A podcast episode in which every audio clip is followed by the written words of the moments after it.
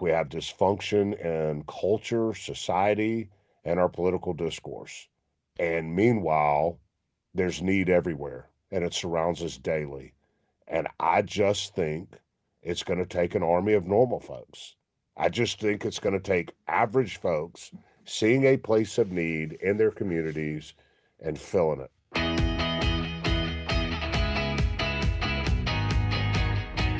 This is the Daily Signal podcast for Thursday, June 8th. I'm Rob Bluey.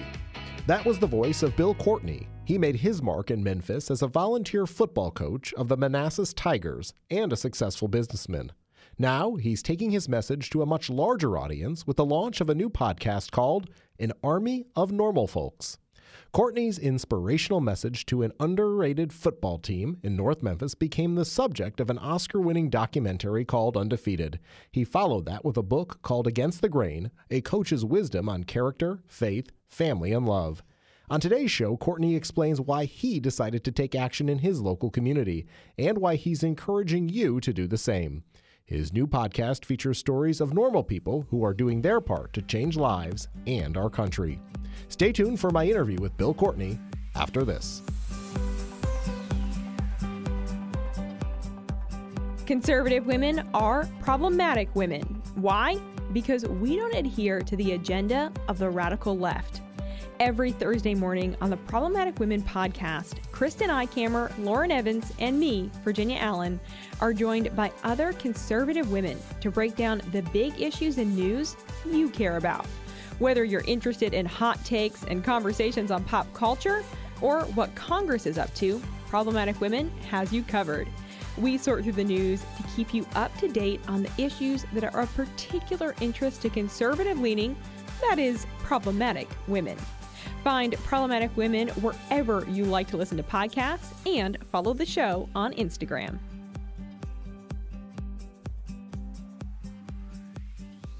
Today, we're joined on the Daily Signal podcast by Bill Courtney, a celebrated football coach and businessman whose documentary and book have inspired a new podcast called An Army of Normal Folks. Bill, thanks for joining us on this busy week as you launch the new show. It's great to have you with us to talk about your story and those that you're going to be featuring on your new podcast. I really appreciate you having me. Really do. Well, those who have watched the documentary Undefeated know a little bit about your own personal story, but for those who haven't, uh, let's begin with this question How did you end up in one of Memphis's most troubled neighborhoods, coaching a football team that was considered one of the worst in the state? I mean, we don't have a four hours to go into the, right. whole, the whole story, but but basically, I grew up in Memphis. Dad left home when I was young Mom was uh, married and divorced five times, and um, I had a couple of grandfathers that were good guys that, you know, had an impact in my life. But candidly, the most impactful people in my life were my football coaches coming up. And had I not had good men in my life as football coaches, I'm I'm not sure exactly the track my my life would have taken. And so um, I graduated from Ole Miss, and all I wanted to do is coach football. Uh, the problem is, I married my wife, and we had four kids in four years, and seventeen thousand dollars a year coaching football. No insurance, wasn't getting it done, and so I had to leave football coaching as a profession. Um, ended up starting a lumber business, but in the state of Tennessee, you can be what's called a non-faculty certified football coach if you go through a bunch of classes and all and get all the certification. And there's there's a few of those guys in the state of Tennessee. I'm one, and so while I was starting my business I, and transitioning away from football as a profession, I continued to stay in it as a passion, and and continued to coach and started a business with almost no money and bought some property in the most dilapidated, crappy part of Memphis. And Manassas High School was uh, less than a mile from where I started my business. And through uh, some introductions, I was asked if I would be interested in coaching at Manassas. And um, candidly, how I ended up there is I started a business near it and it was convenient, but I didn't understand what I was getting into when I showed up and there were 17 kids on the team and they'd won four games in 10 years. Um, so it was a turnaround project. And then the the movie uh, that you talk about is our, our last year there, which was seven years later. It's it's truly remarkable. Highly recommend the film to to our listeners, and uh, we'll make sure that we include a link both in the transcript and the show notes. Uh, Bill, paint a picture for us what it's like to be a student at Manassas High School in North Memphis. To be a student at yeah, Manassas? Yeah, like who? What, what's the profile of the of the types of students well, who are on your football team? Okay, there are three communities that largely support the student body at Manassas. One is called Smoky City, the other other is New Chicago, and the other is Greenlaw. It is, I think, uh, the demographics are, I think it's a third or fourth um, poorest zip code in the United States. There's in seven years there was one white student at Manassas, um, and the rest were all African American. Some of the demographics are only 0.3% of the people from those neighborhoods have a college degree, only 51% have an operating vehicle. Unemployment rate is around 43%. Uh, an 18 year old male is three times more likely to be incarcerated or dead by his 21st birthday than he is to have a job. So it is um, I, you know, I don't want to sensationalize it. Everything I'm saying to you right now are facts. Um, but it is the type of community that movies and media uh, and the press do sensationalize. It is the poorest of the poor, most disenfranchised, most underserved, food desert, um, dilapidated, um, horrific circumstance that um, I mean, honestly, I travel all over the world with my business. We do we do business in 42 different countries, and I travel to many third world countries doing business um, in Asia and across Central South America and Europe. And I will tell you, even in South Africa, there aren't many neighborhoods worse than those that surround Manassas.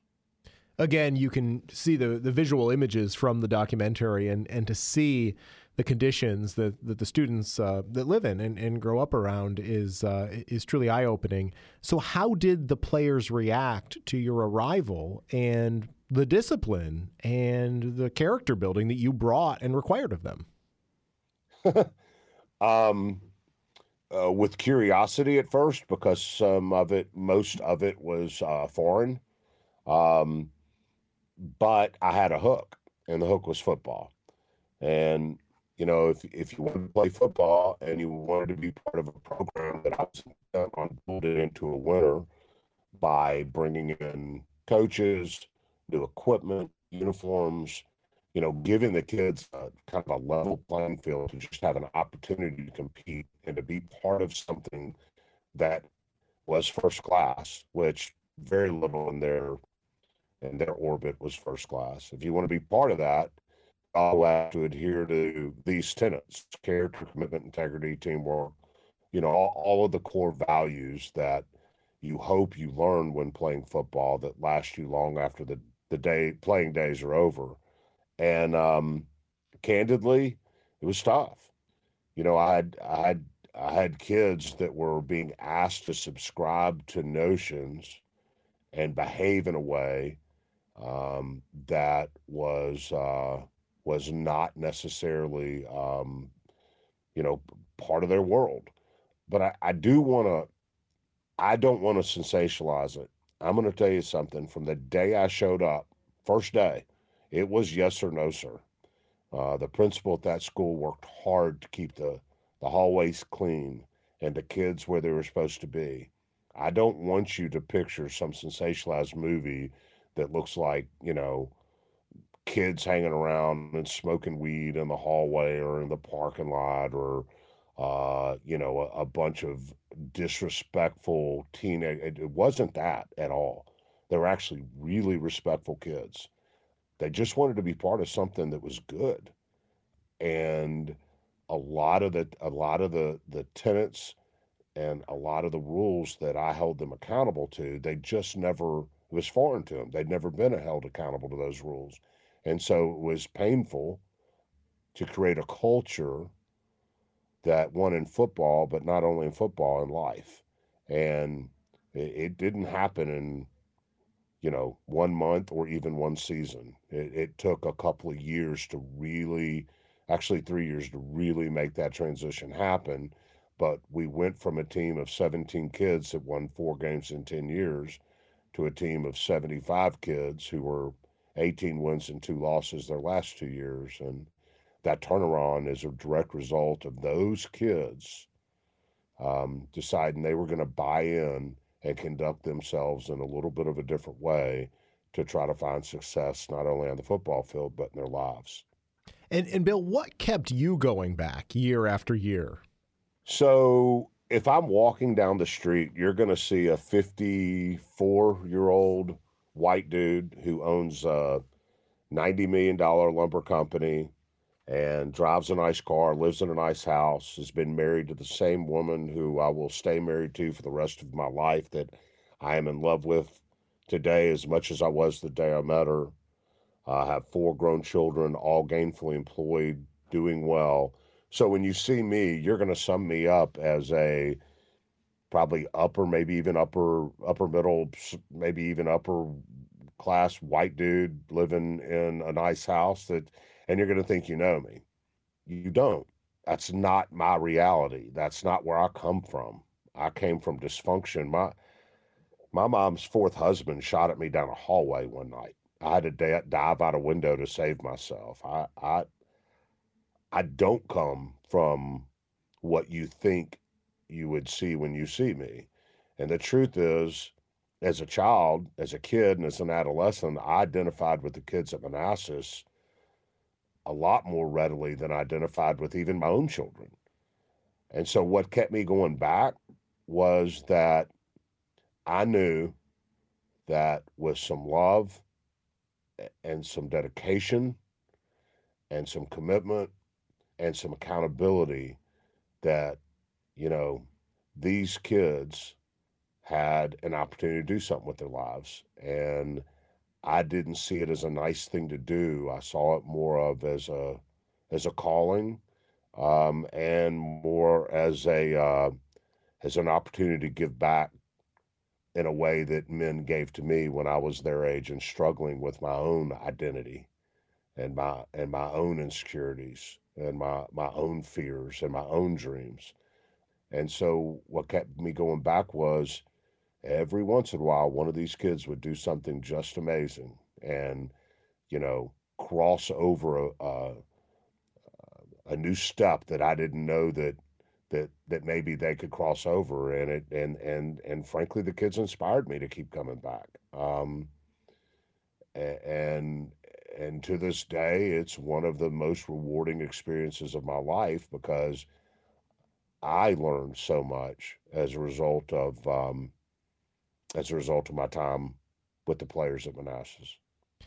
Well, Coach, thank you for sharing that. That is an incredible story and an inspiration, I hope, to, to listeners of this show and others uh, to follow a similar path. Uh, and it leads me to my next question because I want to talk about the podcast now. This obviously is a big week for you launching this. Uh, as we just heard from you, you're really one of the normal folks. Um, how did the experience of being the football coach and writing the book Against the Grain lead you to this idea for the podcast? Well, honestly, um, it's like everything else in my life. I'm not really sure how it happens, but it does. Um, you know, listen, after the Academy Awards, um, I, you know, I thought I had my 10 minutes in fame, and Lisa, my wife, and I enjoyed it. The kids enjoyed it. We had a big time, and I went back to Memphis and planned on running my lumber company, coaching football, and you know, whatever. And then people started calling me and wanted to do speeches. And so I started doing keynote speeches and still do them um, for a variety of venues, stuff like the Olympics, for goodness sakes, and Nike and Frito Lay and all these cool places. And it was awesome. And it gave me a platform to talk about stuff that I think we need to talk about, like politics, like race, like political belief and creed and faith.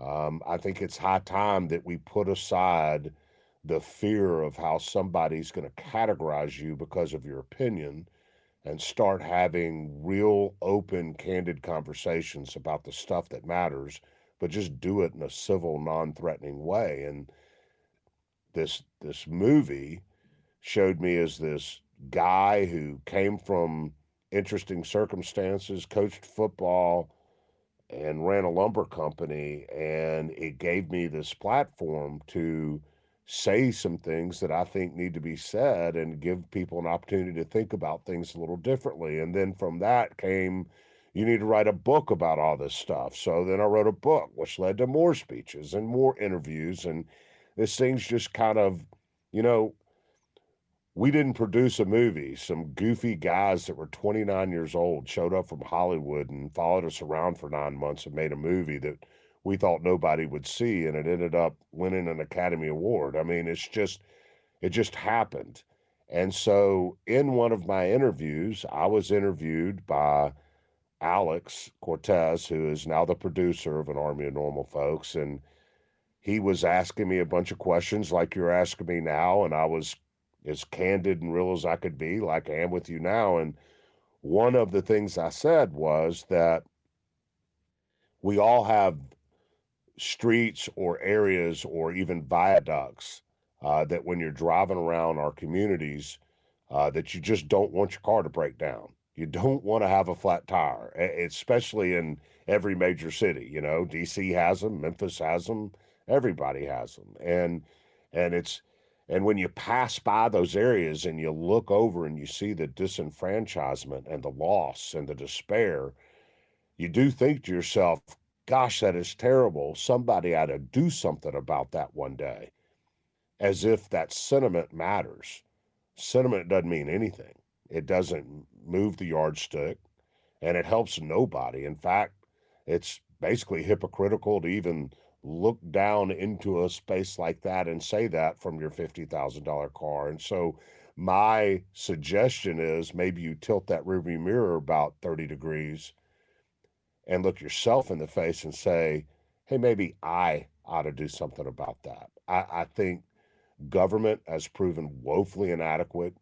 Um, I, I, think a lot of well intentioned programs that may be decades old have gotten to be almost paternalistic and keep some of the most disadvantaged among us in that disadvantaged state. And um, I'm sick of fancy people on CNN and Fox using big words that nobody really ever uses in conversations and nobody really understands and as if they're going to change anything. I think we have dysfunction in culture, society, and our political discourse. And meanwhile, there's need everywhere and it surrounds us daily. And I just think it's going to take an army of normal folks I just think it's going to take average folks seeing a place of need in their communities and filling it. And um, and I do believe that, and I said that to Alex. And so Alex came back to me about six, seven months later and said, I can't quit thinking about that conversation. I want to launch, a podcast called An Army of Normal Folks with um, with two objectives. One, to tell the stories of normal folks doing extraordinary things across our country that change lives. And two, to have people join the quote army of normal folks, to join in a movement that says this is our country, this is our culture, this is our society. Um, the power brokers, eh, the few power brokers that are out there that that are dividing us with media and politics, cannot cannot combat an army of normal folks just saying, you know what, I can help in my world and my society. And so we started doing interviews. We've canned 20 so far, and the podcast released today. And we're telling the stories of extraordinary people who have done extraordinary things. And they are black and white and Christian and non Christian and left and right and moderate and center and male and female and from all walks of life. And from it, I've learned nobody has a monopoly on philanthropy or kindness. And uh, it is phenomenal the amazing things that go on in our world and our country every single day that we never hear about and we never focus on.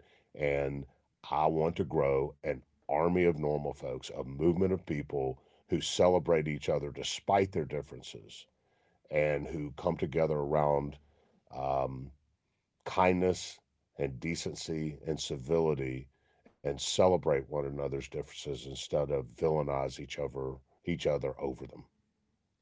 Bill, you launched this week with the story of Officer Tommy Norman. His episodes are available now for any listeners who would like to uh, to check those out. Who is he, and why did you why did you decide to lead with him? I got a crush on him, kind of. I got a dude crush on this guy when I met him. Really, I mean, this guy is from North Little Rock, Arkansas, one of nine children. Grew up in a in a in a house with one bathroom. Um, he said his six sisters would choke him out every morning with Aqua Net. I mean, he just his his mom was a stay at home mom, and his dad was a was a, a contractor. I mean, we're talking blue collar probably lower end financially, trying to feed all those people, and um, and he became a cop.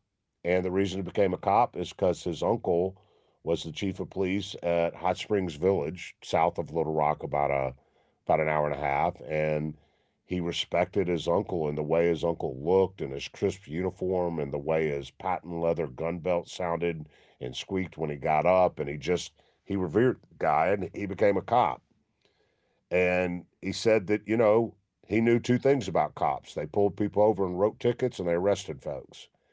And he knew as a cop he would have to do that. But he also thought a cop could do something else, which is serve, literally serve.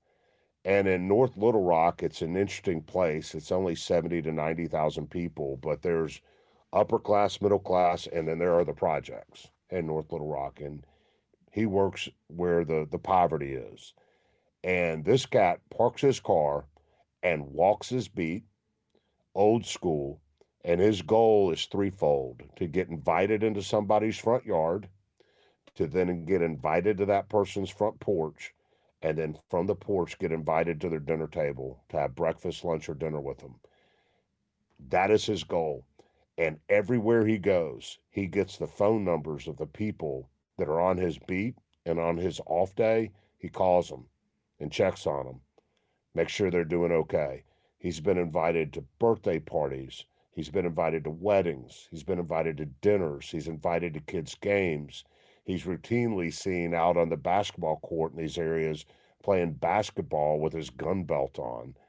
Uh, he's routinely seen breakdancing in the streets. He's spoken at funerals. He's also a cop, and he's arrested people that broke the law, including murderers but he does it with dignity. And he his favorite basketball player was Michael Jordan. He even shaves his head today because Michael Jordan shaves his head. And here's this guy, Tommy Norman from Little Rock, who decided I'm going to police differently and serve. Just one guy. He, he not the captain of the police force or anything.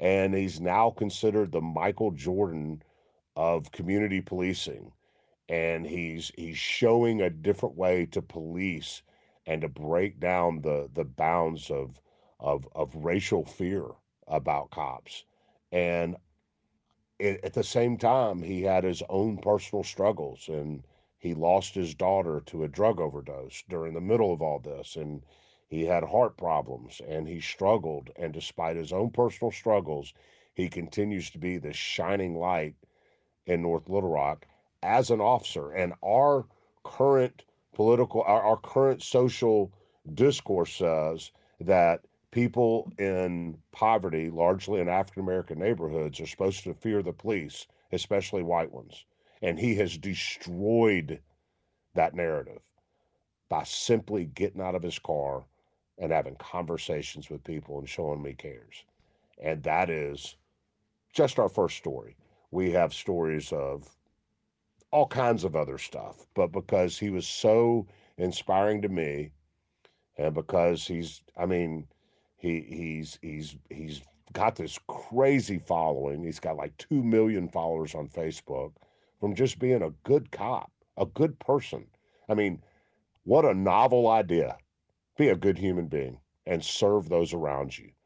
And there could not be a better opening to what we're talking about when we're talking about an army of normal folks seeing need in their communities and filling it and and and changing our culture and i just think he's uh he's the poster child for it and so he's first. And then next week we will talk about a i'm not going to spill the beans completely but we'll talk about a young woman who struggled with addiction in her family and she had some issues she was dealing with and in the middle of all of it um, did something that has turned around the fortunes of thousands of homeless people by teaching them to run. An incredible story, but that's for next week. well, we look forward to listening. It's uh, it's truly uh, fantastic that you're giving these people a voice, and you've hinted that this could be bigger than just a podcast. What do you mean by maybe seeing it develop into a movement of normal folks? If you go to normalfolks.us, you can sign up to just be a part of the army. Now, that's a little hokey and a little goofy, and I get it, but I mean it.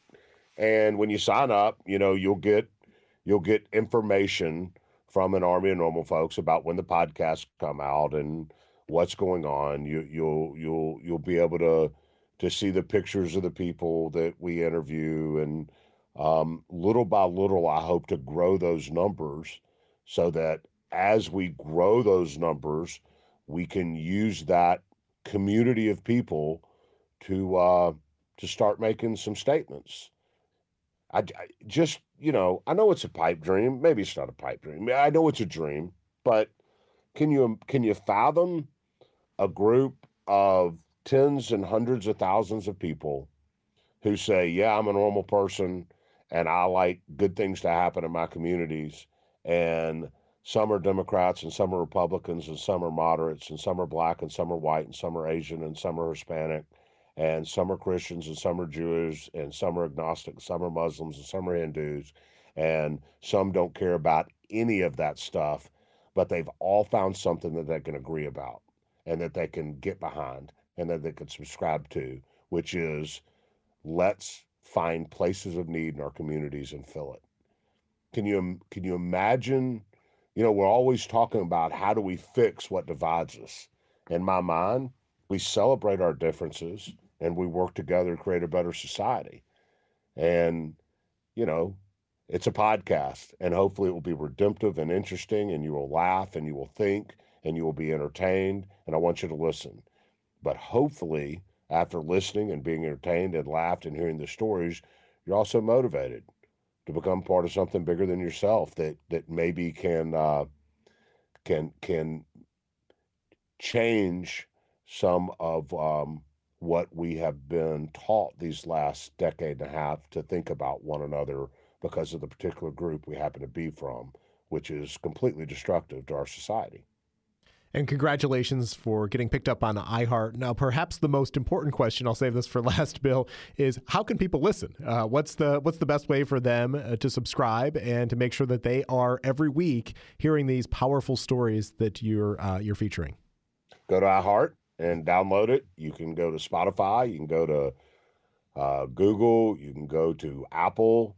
You can go to normalfolks.us and download it just basically wherever you listen to podcasts, you can you can find us. And um and and again, you know, my hope is that people listen, people like it. And I have learned in pretty short order that podcasts they do well as people share them and suggest them. And so my goal is to get people to listen and join up and enjoy it and then share it and share it on social, share it with your friends, get people to listen. And uh, m- much like our conversation today, which I really appreciate, just trying to get as many people's ears to understand this thing's out there, give it a shot. And I bet if you listen, you'll come back. A good rating, a good rating, and a good review as well, Bill. That's uh, always helpful. Rate, right? it, rate it, review it, share it. You know, I, I, gosh, I'm starting to get sick of myself now. I'm starting to feel like a commercial, but honestly, that's what you got to do. Rate it, review it, share it, listen, join, and um, you know, let's have some fun. Let's let's hear some redemptive stories. Let's be inspired, and maybe as a group we can do something special. Coach Bill Courtney, again, the podcast is called An Army of Normal Folks. Thanks so much for being a guest on the Daily Signal podcast. Thanks for having me. Really appreciate it. And that'll do it for today's episode. Thank you for listening to the Daily Signal podcast. If you haven't had a chance, be sure to check out our evening show right here in this podcast feed, where we bring you the top news of the day. Also, make sure you subscribe to the Daily Signal wherever you get your podcasts. And help us reach more listeners by leaving a five star rating and review. We read all of your feedback. Thanks again for listening. Have a great day, and we'll be back with you at 5 p.m. for our top news edition. The Daily Signal podcast is brought to you by more than half a million members of the Heritage Foundation. Executive producers are Rob Bluey and Kate Trinko. Producers are Virginia Allen and Samantha Aschieris. Sound design by Lauren Evans, Mark Geiney, and John Popp. To learn more, please visit dailysignal.com.